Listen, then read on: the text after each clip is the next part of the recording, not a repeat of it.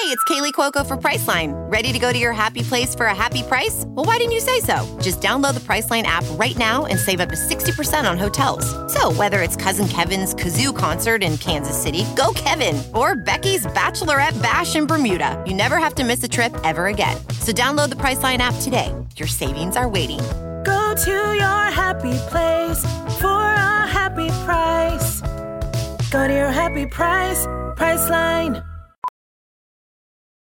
Welding instructor Alex DeClaire knows VR training platforms like Forge FX help students master their skills. There's a big learning curve with welding. Virtual reality simulates that exact muscle memory that they need. Learn more at meta.com slash metaverse impact. Message and data rates may apply. Guys, got hair loss? I know what you're thinking. Should I shave my head, comb it over, wear a hat? Just stop. This isn't 1970. Keep your hair and your confidence because Bosley, America's number one hair restoration experts, can give you your real hair back permanently. Check them out today because they're giving away an absolutely free information kit and a free gift card to anyone that texts EASY to 203203. Dude, you don't have to look like your dad because this isn't your dad's hair loss treatment. People all over the country trust Bosley because they're ahead of the curve. They use the latest technology to give you your real hair back. And the best part? Bosley's permanent solution is protected by the Bosley Guarantee. Let Bosley show you for free how awesome your hair could look with an absolutely free information kit and a gift card for $250 off. Text EASY to 203203. That's B A S Y to 203203. You know, I guess I think I've always been a professional critic, you know, or some sort of professional appreciator or something.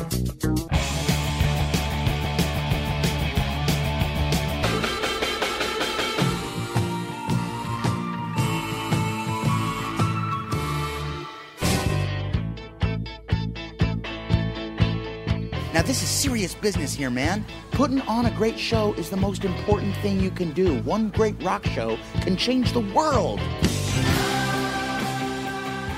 Aimee Mann's haunting songs have inspired audiences, filmmakers, and playwrights. But with her latest release, she proves she can also be quite a charmer. I'm Greg Kot of the Chicago Tribune. And I'm Jim DeRogatis from WBEZ and Columbia College. Singer songwriter and sometimes comedian Aimee Mann performs live in our studio. And we review the latest from pop phenom Bruno Mars. That's all coming up on Sound Opinions. You're listening to Sound Opinions, and now it's time for some music news.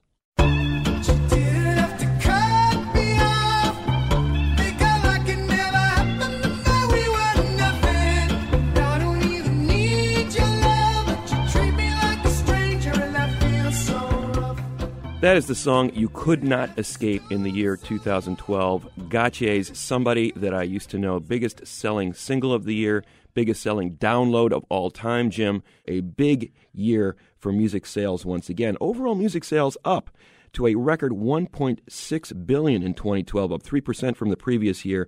That includes all albums, singles, music video, digital tracks. It was a down year once again for CD sales. They've been going down for uh, a decade, basically, but the digital side was very strong. Now, the top 10, Jim, we've talked about this phenomenon in the past, but it's official now. This Adele record 21 was the top selling album for the second year in a row. That's the first album ever to do that 4.4 million sold. Another big story in the top 10 Taylor Swift's Red. 3.1 million sold, number two record of the year, the biggest weekly sales of any album since 2002. So another impressive year for Taylor Swift. And One Direction, Jim, your favorite group, not one but two albums in the top five. That has never been done in the SoundScan era since the start of the 90s. Now we're looking at this top 10 Adele number one, Taylor Swift number two, One Direction at three and five. At number four, the biggest selling rock band of the last two years. Can you guess who it was? Mumford and Sons. Exactly. I say I wouldn't use the word rock in connection with that. The only thing that could even remotely qualify as a rock album, though, was Mumford and Sons' Babel in the top 10 with 1.4 million sold. Third straight year for the Bieber in the top 10. Take that as a sign of the Mayan apocalypse coming or not, but Bieber is on a tremendous roll. And four of the top 10 albums in the nation are country albums. So the Walmarts, the big box retail outlets, are still selling a lot of CDs to country fans. That's the only place where CDs are selling. The numbers being up 3% overall music sales are really coming from two places. Number one is digital downloads. That's an increase from 2012 of 5%, 1.3 billion tracks downloaded and paid for last year pretty healthy, you know, despite all the illegal downloading. Number one was somebody that I used to know by Gotye, downloaded 6.8 million times. Carly Rae Jepsen was up there. Fun. We are young. The other bright spot, and we love to mention this, is vinyl albums climbing every year. They rose 18% to 4.6 million vinyl albums sold. Truly extraordinary. Greg, it's hard to explain, but for 2009, 2010, and 2011, the number one selling vinyl album was the Beatles' Abbey Road. It was number two this year. Why Abbey Road of all the others? I don't know. A fine album, one of our favorite Beatles albums, and the number one selling album on vinyl in 2012 was Jack White's Blunderbuss.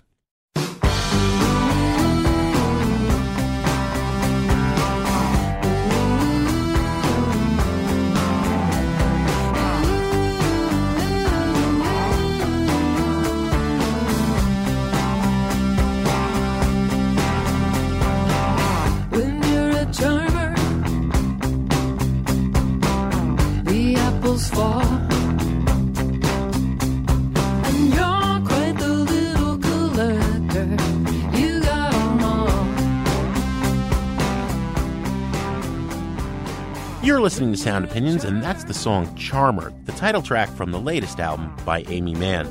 The singer songwriter's been making music since the 80s, first with the group 'Til Tuesday, and later as a solo artist. Now, on her eighth studio solo album, we get a series of character sketches about different charming individuals, from the charismatic to the completely narcissistic. As a veteran of the pop music biz and a product of the MTV age, Aimee knows a thing or three about this topic. In fact, she plays with the idea of fame and her persona on two of the videos for the album, both directed by comedian and WFMU radio host Tom Scharpling. In the video for Charmer, actress Laura Linney plays a robot double of Aimee Mann. Then, in the video for Labrador, she's joined by actor Jon Hamm of Mad Men and Scharpling's co host, Superchunk drummer Jon Wurster, for an amazing shot by shot recreation of 'Til Tuesday's classic hit video for Voices Carry, complete with the rat tail. When Aimee and her bandmates Jebin Bruni and producer Paul Bryan visited our studio, we began by asking her why she wanted to spoof herself and how making videos is different at this stage in her career.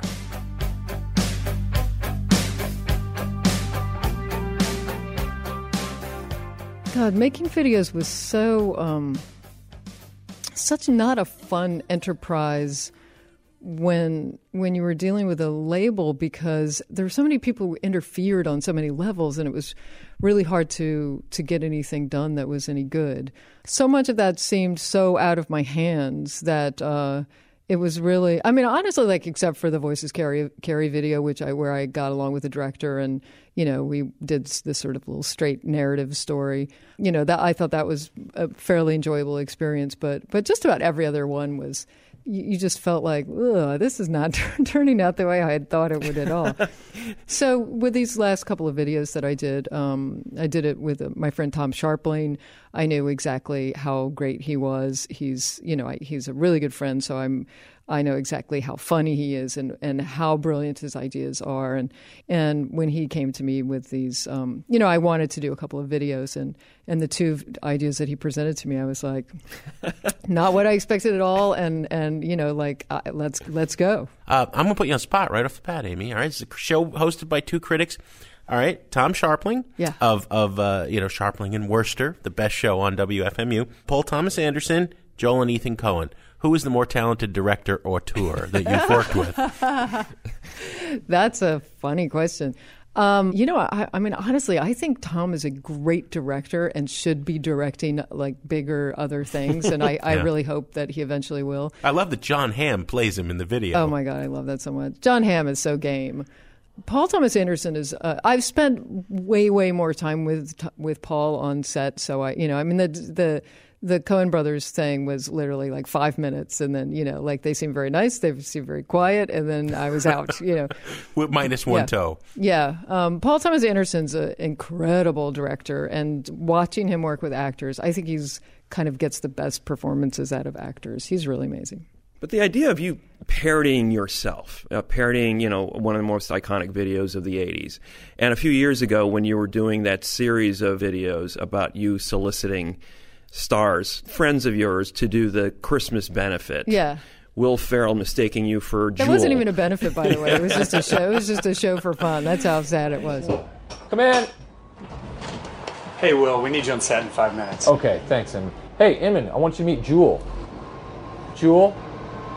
Inman, he's working on the movie. Um, hi. Hi. Nice to meet you. You're sending yourself up in these in these videos, which is you know pretty rare, I guess. People do not associate pop stars with having that sort of sense of humor, and maybe you get cast sometimes. You know, people have heard one or two of your more famous songs, think, oh, she's kind of a downer, or she's a little bit bittersweet in, in her music, and yet there's this incredible self-deprecating humor. Is in some way you're trying to undercut that reputation that you may have? I just, you know, most of my friends are comedians and I spend a lot of time with them and, and it just, you know, it's a kind of natural thing to want to want to work with them. I think also um, don't underestimate how insane comedians are. Oh, I mean, yeah. talk about dark and broken people. Yeah. So, uh, you know, so that's it's like uh, we we vibe together very well on a lot of different levels. But uh, yeah, I mean, I, I just spend a lot, you know, like I spend a lot of time with uh, with comics and, and you know like Paul F. Tompkins and uh, Patton Oswalt's you know one of my best friends and I, I mean I find them very fascinating. I'm very envious of their particular talents and and uh, you know just I love being around it. Well, you've said this in interviews a lot, and this album is called Charmer, and and part of you wishes you were more charming, one of those outgoing people who can relate to anybody Yeah. anytime. Yeah, yeah. And you've said that you, you like to hang out with comedians because almost as a defense mechanism. While they're being funny, I don't have to be in the spotlight. I can just come and do my music later. I don't remember saying that, but I, that's probably yeah. I mean, especially when we've done shows together. Hmm. Me and my husband, it was about ten years ago, did a tour that was predicated on the the idea. We had sort of started it in this small club where you know there was one night where we were talking about how difficult we difficult we found it sometimes to do kind of in between song banter or talk to the audience because when you're concentrating on the music, it's sort of a different headspace than Yeah. talking.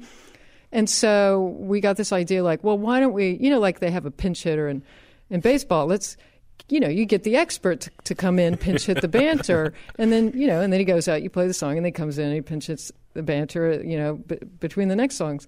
And so we started doing that just as a lark, and it just was so much fun.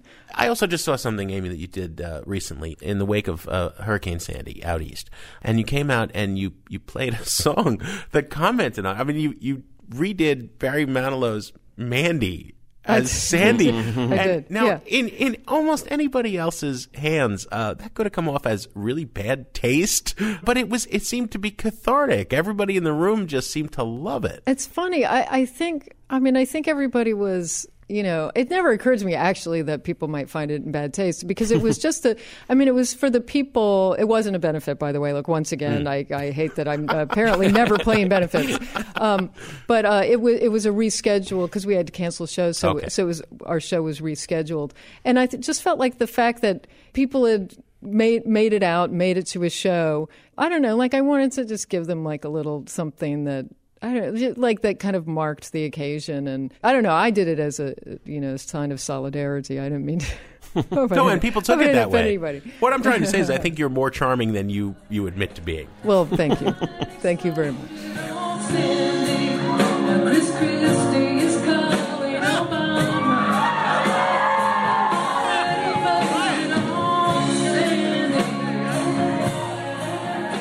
Well, and the self awareness too, because I, you know, when you talk about these comedians and, and filmmakers and stars that you that you know personally, the- ability to sort of laugh at yourself is, is a great quality to have. I think a lot of people outside of Los Angeles think of everybody there as sort of narcissistic, and I think that's kind of a theme in your record to to an extent. The Charmer record has a lot of songs about these kind of characters who are so self involved. You know, I love that line in Living a Lie where no one bears a grudge like a, a boy genius just past his prime. And that could describe a lot of people in your world, I would imagine. Um, well, you have to, you know, the thing about LA, because LA gets such a bad rap, but the thing that you have to remember too is that it's the place where, you know, just like ta- talented artists come, to, you know, to, come to. So there's like, there's a community of people who are, you know, not sort of just trying to be movie stars, but, you know, like kind of artists who are trying to practice their craft in, in whatever way, you know. To the other thing, I mean, it's a it's a company town, and the and the industry is the industry of making things appear other than they are, mm-hmm. and that's like a weird thing to be expert at, uh, because that is the the core of narcissism is to value appearances over their core, or over you know value the false self over the real self. There are people who get who get out of hand with it. Absolutely, I think especially people who are heavily rewarded with with fame and money, because then those people become very isolated and insulated from you know from real life and real life consequences of bad behavior. Aimee, before we get too far away from Labrador, you're here in the studio with uh, Jebin Bruni on piano and Paul Bryan on bass, who wrote some of these tunes with you and produced the record, right? Yes, yes. In fact, the uh, the line that you just quoted about the boy genius, Paul Bryan wrote that because I wrote that song with him.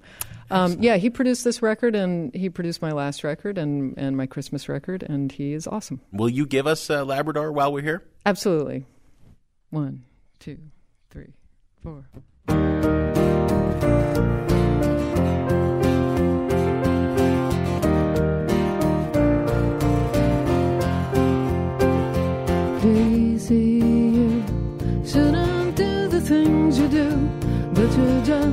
So incapable of changing. Your eyes so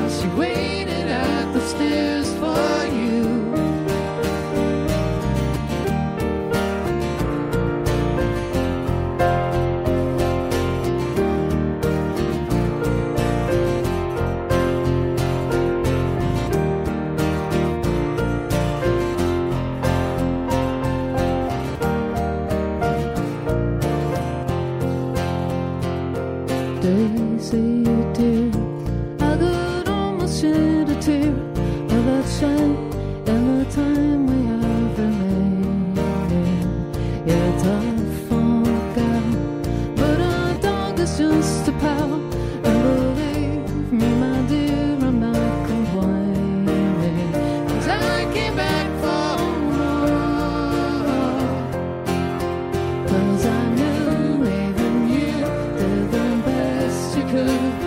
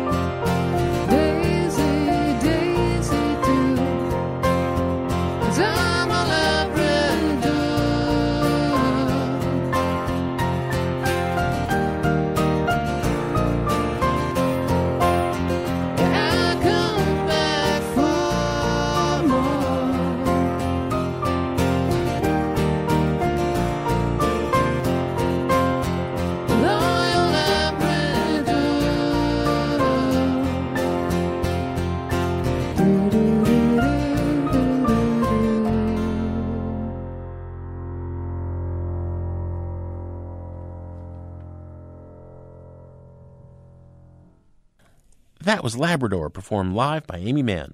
We'll continue our conversation with Aimee after a quick break. Then later in the show, Greg and I review the new album from hitmaker Bruno Mars.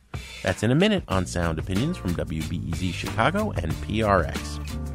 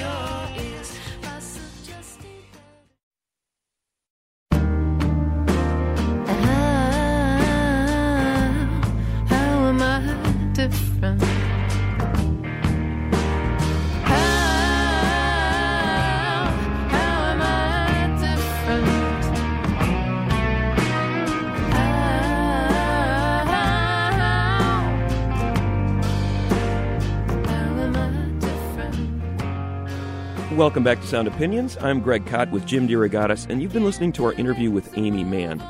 Jim, besides being one of the best songwriters of the last two decades, she's got a well deserved reputation as an independent thinker. And maybe that's why people like Paul Thomas Anderson, Aaron Sorkin, and Patton Oswalt are drawn to her.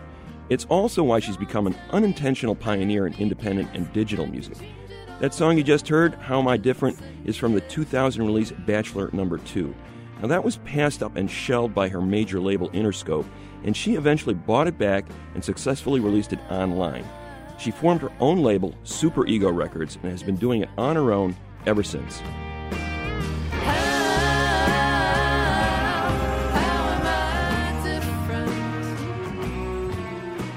The putting out of my own records is is a you know that's still business, and I you know like I have a manager and a couple of people in the, the you know his his office that that they're like the team that put out my records. So so it's a quote label that I ultimately have final say over, and we're all really good friends. So it's not like being on a label. However, I don't want to give the impression that I do any work because I just I mean I do the work of you know like writing songs and going to tour and that kind of thing.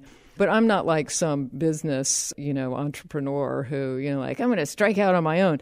Honestly, I was just sick of it. Like I, you know, just uh, in from an artistic point of view, I don't like to be told what to do. I don't like to be told what to do for ridiculous reasons. Mm. I don't like to have people try to change my music. It's it's one thing to take advice from somebody whose opinion you respect, who's either a musician or a fan, but for somebody who thinks that they have an idea about marketing and then they can back engineer you to fit their idea is just ridiculous. I just got really sick of of living in that world, and um, you know, and also like I, I have no expectation that you should sell my music just because I'm awesome. Uh, if you don't think it's saleable, great, work with someone else. But you know, the attitude was, well, we're not going to release you from your contract, and then they would just keep you there, like sitting, doing nothing. So that just seemed you know really unfair and i you know i just i just wanted to get out of it and as and as you know as soon as i did i was you know i was super happy Tell me a little bit more about getting back into the game of actually recording albums because you are a fan of the collection of songs that work together as an album. Uh, you grew up in that era when that was valued. Now, people would say it's completely undervalued. There's no point in making them. You're your own boss. You run your own label. Why do you keep making these things this way? well i mean at this point there is not that much of a reason to make it to make you know for monetary reasons you know because but like Mhm. the- you know obviously like people are kind of in the habit of downloading music for free and and um you know, I think I think I actually, you know, the problem is like when you download something for free, you tend to devalue it yourself, and so I don't know, like it's a self-devaluing uh, circle of uh, ouroboros kind of situation. Uh, I can't exactly answer the question of why why one would still make a, an album. Maybe there'll come a point where that can't happen. I mean, you know, because albums cost a lot of money to make, so. I don't know. I mean, you know, why I made this record is because uh, I, you know, I felt like it. I guess financially, does it make sense for you as a as a business person running a label? I think well, I think this record will probably tell the tale. Like if it doesn't make enough to cover its own expenses, then we'll we'll have to do something else. Mm-hmm. We had Fred Armisen on the show, and I think that the most cogent commentary. I mean, there's been a million words tossed Yeah. around about about artists fighting for their rights to get paid for songs, or, you know. But but that little skit that he did on Portlandia, where you're working as a maid cleaning house. Yeah. Oh, it's our cleaning lady. That's great. It's Aimee Mann. What? That's not Aimee, man. Yes, it is. It's so crazy. She's like in our house. Why is she cleaning her house? I mean, I guess the music industry must be really suffering or something. I don't know. I'm pretty lucky because I've been around for a while and I have a reputation, and I, you know, there's still some other sources of, of income that that happen. But you know, artists who are younger who haven't been around are consider, you know, I mean, they have to consider not not being able to make music anymore. You know, with the downloading thing and records, it's like, uh, you know what? I don't know what the answer is. I have no answer. If I can't afford to make records, I will not make records.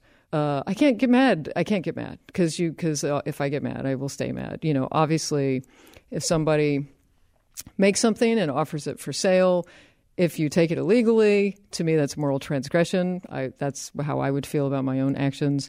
So that's my take on it. But uh, I, you know, I can't control what people do. Well, let me play devil's advocate just a little bit, though, Aimee. You know, um, Charmer is getting great reviews. People are really excited about this record. You're on tour now. If they've illegally downloaded it, but they invest in coming out and spending twenty five or thirty dollars to see you guys perform live tonight, Well, mostly my tours break even. I mean, I don't make Really? money. I mean, this is the big myth. Like, nah, you could just go on tour and make a, you know, I- that, Yeah. no. I mean, I toured to support a record because the record is what makes me my living. Mm. So, um, you know, on smaller, super scaled down acoustic tours, like once again, you're going to see a lot of people playing acoustic tours because they can't make money bringing out a full band. So a tour like this, which you know I wanted to have a full band to really replicate the new record, and uh, you know, but it's I mean you know money's money's tight.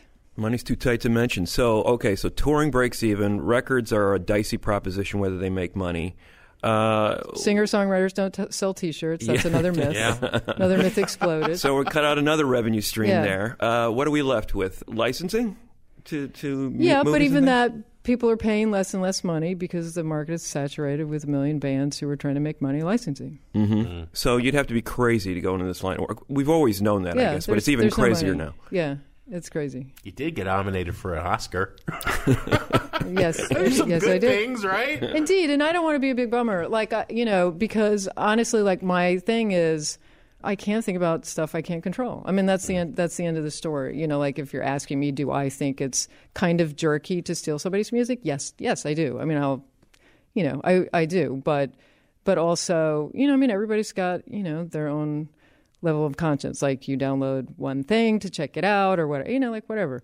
But you know, I I mean, I'm I'm still able to pay my mortgage, and I'm super lucky, and I'm extremely grateful every day to do that. I get to do what I'm doing, and um, you know, and change is a part of life, and everybody's got to roll with it. We are here in the Jim and Kay Mabie Performance Studio with Aimee Mann.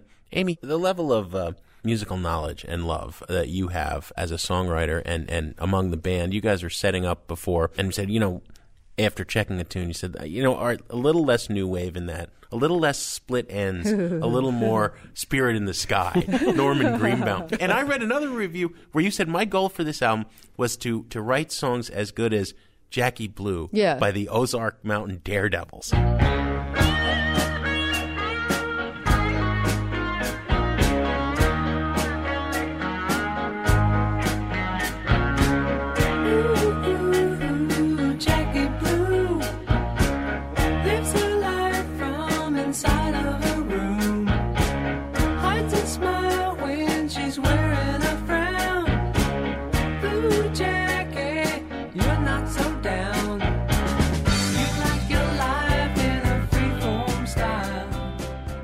Yeah, Jackie Blue is like my my cornerstone song for this record. Like Hmm. it's the song I started off listening to. I was super inspired by.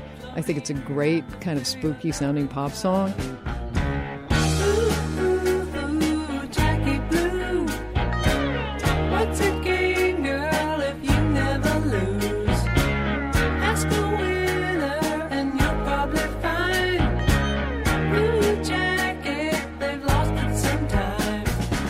That song got me thinking about pop music in general, like what my favorite kind of pop music, and you know, I realized like, oh, it's probably a lot of stuff from the '70s like this, Mm. that just is this classic, you know, that you never appreciated at the time, and you go back and listen to, it, and you go, man, this stuff is great. hmm One thing that struck me, I, I came across this where you were talking about writing songs, and you said it's more the mood of the music that inspires the lyrics than the other Yeah. way around, which struck me as interesting because you are often acclaimed for your lyrics, and I would think you would have gone the other way around. Let's build these uh, this music around this poem or whatever that I've written, but it's exactly the opposite for you. Yeah, it's the opposite. I think lyric writing is about marrying words in in a particular way to to music. You know, I mean, you can't. I don't know. It's like the. I mean, the music is what's going to strike people first. So that's going to get the. That's going to put them into a certain kind of emotional tone already. So you either have to match or counter or you know weave in and out of that tone. You know, and I'm a real big stickler about the lyrics really matching the meter and and being being singable in a certain way and not awkward. I mean, obviously, I don't I don't always you know match my own standards, but but um you know, but I have but I have them. You know, I mean, I'm, I'm always trying to work up to that. We're here with Aimee Mann and her a small version of her group, uh, Jebin Bruni on piano and Paul Bryan on bass. What are you going to play for us next, Aimee? Let's do Charmer. One, two, three, four.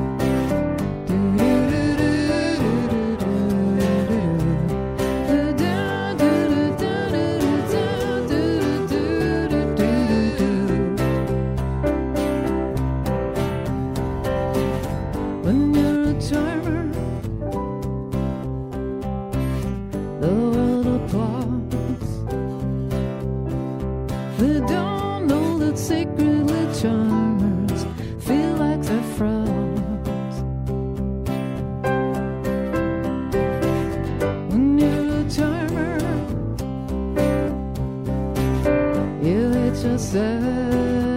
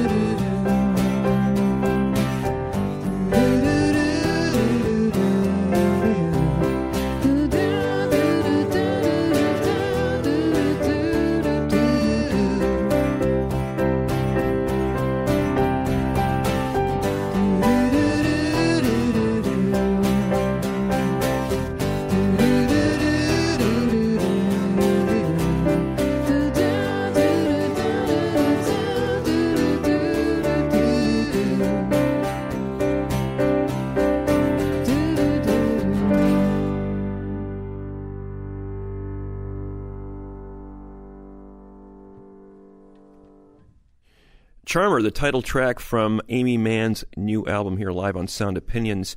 Uh, that sort of sets the tone for the whole record. I played this for my daughter, and she said, "What do you think?" She goes, "Wow, that's really catchy."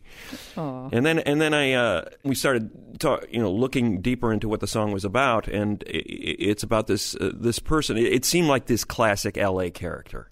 This person can walk into a room, charm the, the heck out of the room, but it has a lot of a lot of self doubt underneath all of that. It's almost like this coat of armor that is put up. Yeah. Would you say that's sort of emblematic of, of, of, of where the culture is going in some ways? Well, I did not write it about an LA person. I actually Yeah. wrote it about a. uh, I started writing about a friend of mine who's charming in a nice way, but then Mm. as I as I just started to think about charm and other charming people, and you know, I knew this guy. I knew this guy once who was um, he's actually a member of parliament, uh, and who was bizarrely a fan of mine, and we became friends.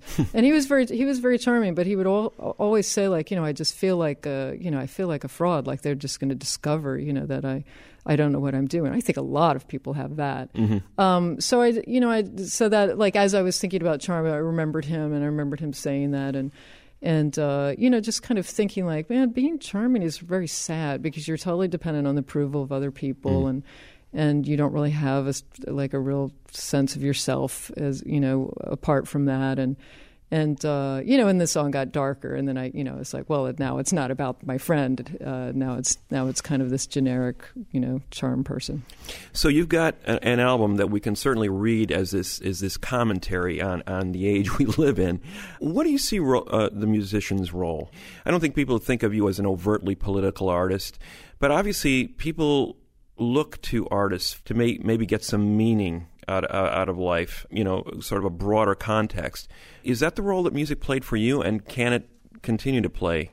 That kind of role in in other people's lives today. It's funny. I I think the musician's role is just to is just to be there, and if people need something from you, they will find it. And I, I think that there's no preparing to influence people. I think as soon as you try to influence people, you failed because then you're, you know, manipulating and controlling and and you honestly have no control and no, you know, like no knowledge of what somebody is going to get out of something or how or, or what it is they get out of it.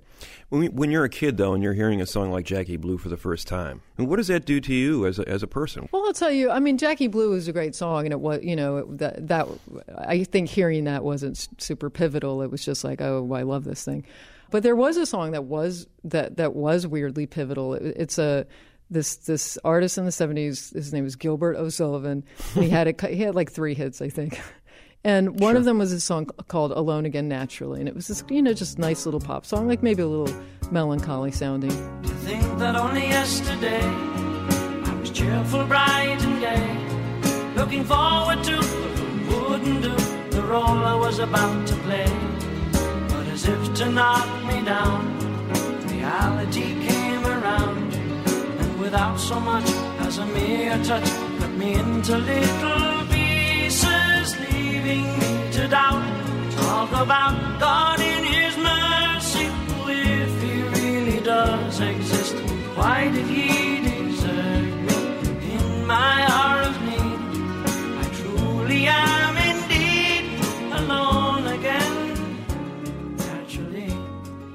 and I was, you know, I was a, a kid and li- listening to this, listening to it on the radio with my friend, and she goes, "You know what this is about, don't you?" And I said, "No." And she goes, "It's about a guy who's about to commit suicide."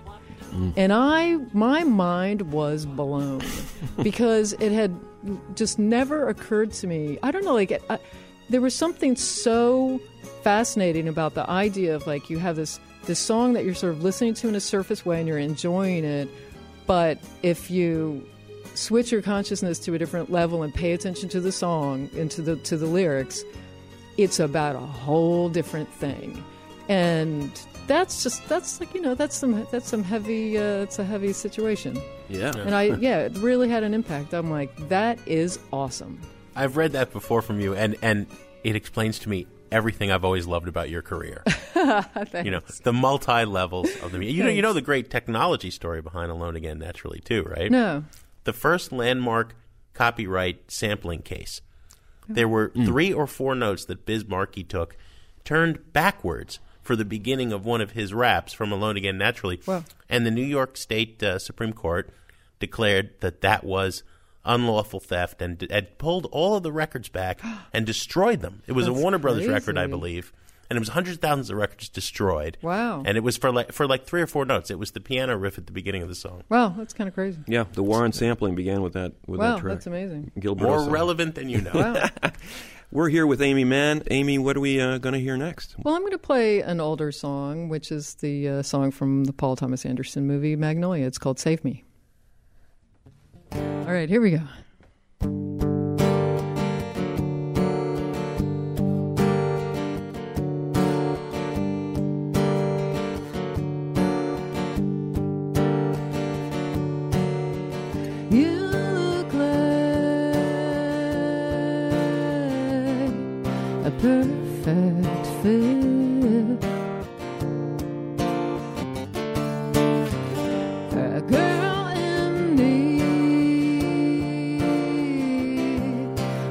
Of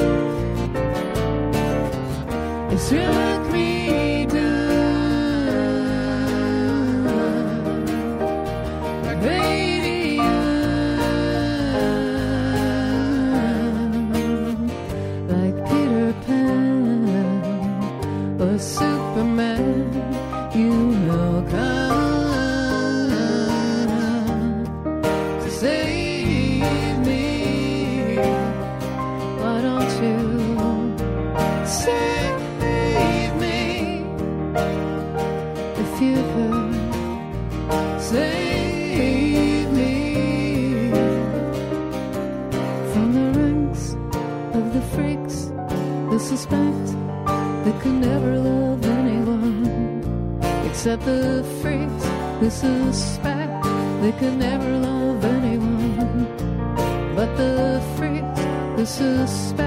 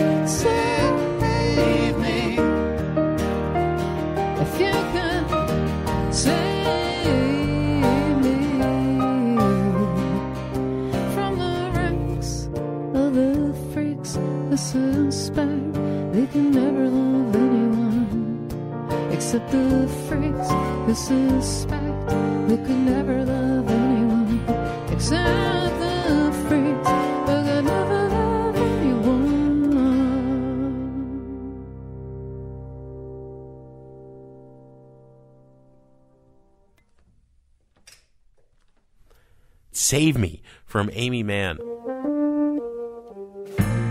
Aimee, it's been a complete pleasure having you on Sound Opinions. Thank you so much. Thank you. Thanks for having me.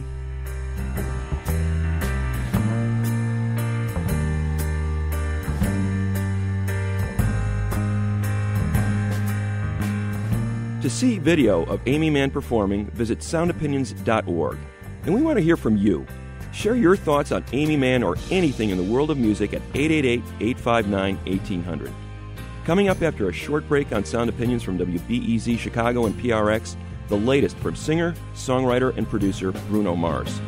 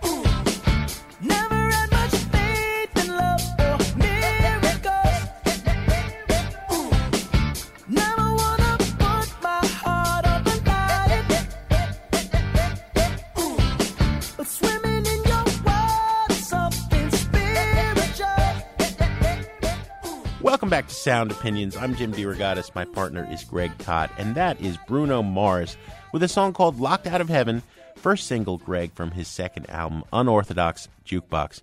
I just love the Bruno Mars backstory. He's 27 now, but he was born Peter Hernandez on Honolulu, Hawaii, and he started his musical career at age four, impersonating Elvis in front of his uncle's band. Moves on as a teen to begin impersonating Michael Jackson, and then to really start writing songs on his own. As the leader of the three person production team, though he's really the driving force, the Smeezingtons, he scored big. Penned the song and produced the song Forget You for CeeLo, a huge hit. Also big hits with Travie McCoy, B.O.B., and others. He was much in demand as a behind the scenes player, but started his solo career in 2009 and really took off as such. The Lazy Song, killer hit, led my mixtape the year it came out. Now it's time for album number two. Smeezingtons are credited on much of the album, but he also brought in some really big name production help, some of the best that money can buy in the pop world today. Mark Ronson, Jeff Bhasker, Emile Haynie, Diplo, a really impressive roster. What is he giving us? Let's play a track called Gorilla, and then we'll come back and give our opinions on the new Bruno Mars on Sound Opinions. Ooh,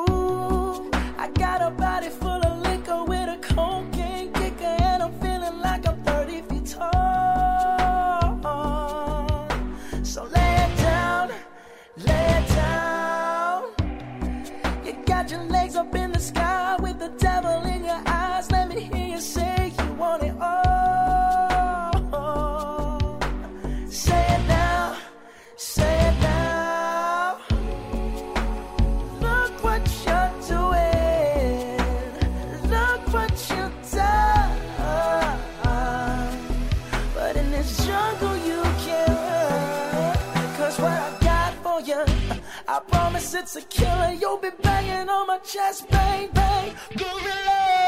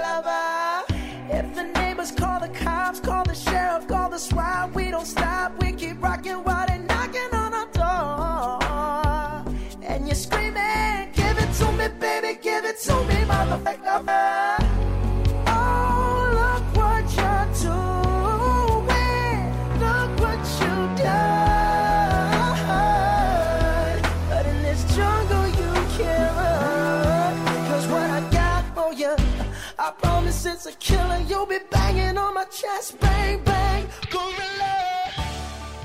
Bruno Mars with the song Gorilla from the new album Unorthodox Jukebox. There are a few contenders, but that's uh, my candidate for the dumbest song on uh, the new Bruno Mars. Yeah, I'm with you there. But nonetheless, even in this dumb song, I mean, the lyrics are nothing to write home about. There's a thing at the end where he does this Prince falsetto and gets into this big anthemic chord progression. It's pretty cool.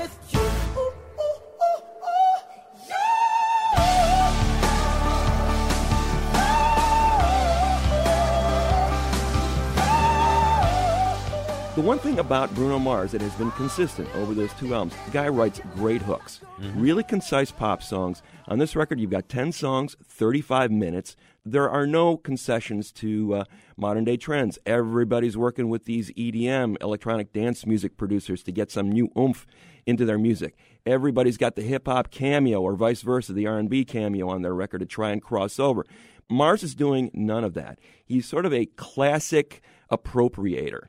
He's taking styles of music from the past 30 and 40 years and basically doing his own versions of them. So you can pick the influences In Locked Out of Heaven clearly a police vibe there. Yeah. When I was your man, you know, take your pick. Is it Elton John or Billy Joel that he's imitating there? In Show Me, he's doing his dancehall reggae thing. In Treasure, he's doing a little bit of a funky disco bass line. Maybe Donna Summer would have done that song 30 years ago. If I Know, pure Sam Cooke. I mean, it's bringing on home to me all over again for a new generation of listeners that never heard those songs. Oh, I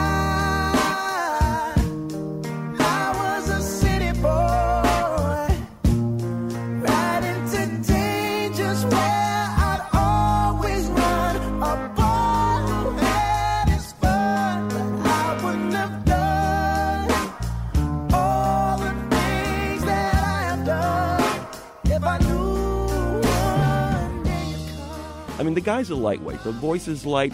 The lyrics are nothing substantive, but the hooks are there. If you're looking for just a lightweight pop exercise with great melodies, Bruno Mars is the guy right now. I, I give this album a burn it.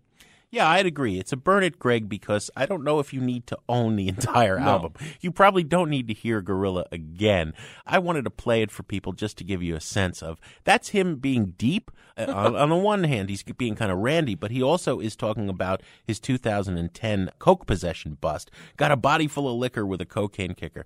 It's a little distressing. He is 27 now. They grow up so fast these days, right? he's he's trying to be a little raunchier, a little harder at times. That's not what we want from Bruno Mars. We want the light pop, and he does give us lots of that. Whether he's aping the police, at one point, you know, you said there's no EDM. He does channel a little bit of Daft Punk at mm. times on this album.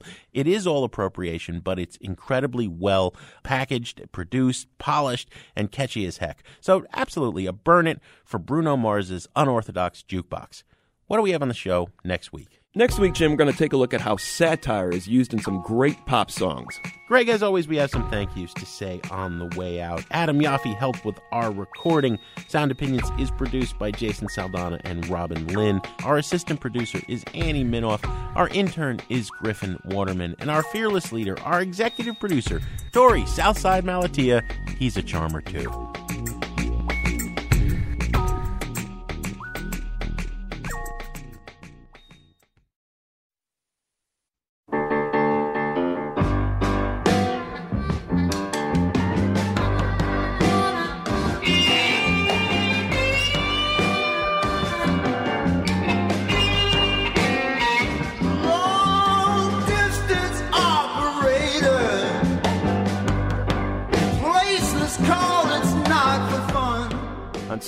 opinions, everyone's a critic. So now it's time to hear what you have to say.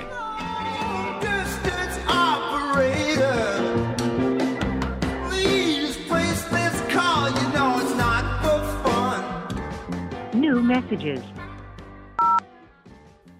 Hi, I just wanted to call in response your caller who asked for advice picking a song to sing and to play on the ukulele. You made some disparaging remarks about six strings better than four, but I just wanted to say that the beauty of the ukulele, uh, being a four-stringed instrument and set up as it is, you can make pretty much any chord on the ukulele very simply, even if you're just a beginner or even not experienced at all at playing the guitar. So it makes it a great instrument for giving yourself something to sing along to, especially if you have someone else you want to sing with. And my advice for picking a song would be you can pick pretty much any song that you can find the chords for on the internet because the chords aren't hard to learn and uh, it can be a really enjoyable thing for people who maybe don't know how to play the guitar or just want something uh, a little bit easier. So that's it. Keep up the good work. Thanks. Hi, Jimmy Gray. This is Scott Van Buren from Chicago, Illinois. Loved the show about shoegaze, one of my favorite genres by far. I was really hoping you would say something about the album Isn't Anything by My Bloody Valentine. It's to this day favorite record.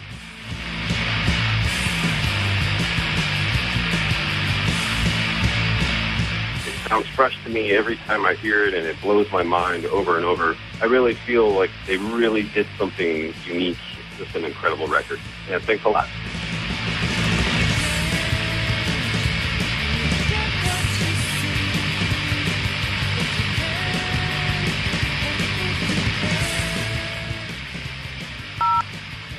Hi, uh, my name is Sam Kim, calling from Northbrook, Illinois. I really liked your uh, episode on Shoegaze Rocks, and you spoke about all these bands that were influenced by shoegaze acts like My Bloody Valentine Drive. I started halfway through the episode, and I didn't hear any mention of the Smashing Pumpkins, which I think took a lot from that sound and that aesthetic, especially in their second album, Siamese Dream. Like you listen to the instrumental break on Geek USA.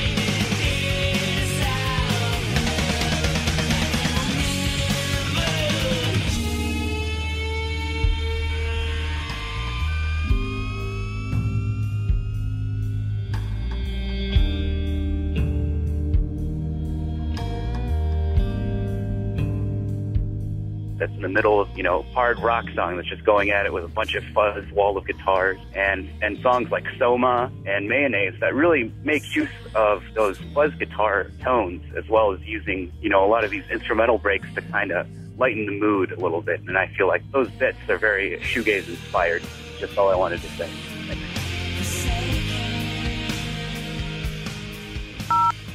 Hi, this is Kurt Wendlinger from San Francisco, California. I just listened to the Shoegaze show, and I thought it was great.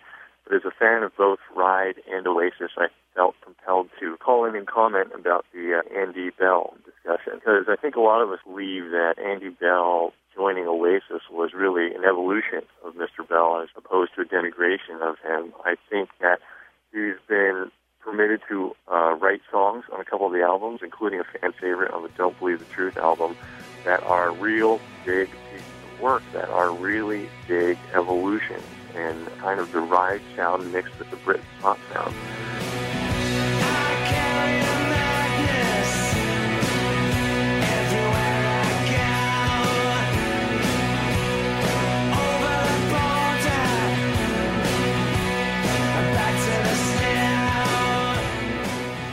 So anyway, I think a lot of us out there are fans of both genres, Britpop, and of the shoegaze genre, and fans of both Ride and Oasis and the like. And I think that a lot of us see it as a good coupling, in fact, and think that Mr. Bell's current status with Mr. Gallagher and Beady Eye is not too bad of a show either. So thanks so much. Bye.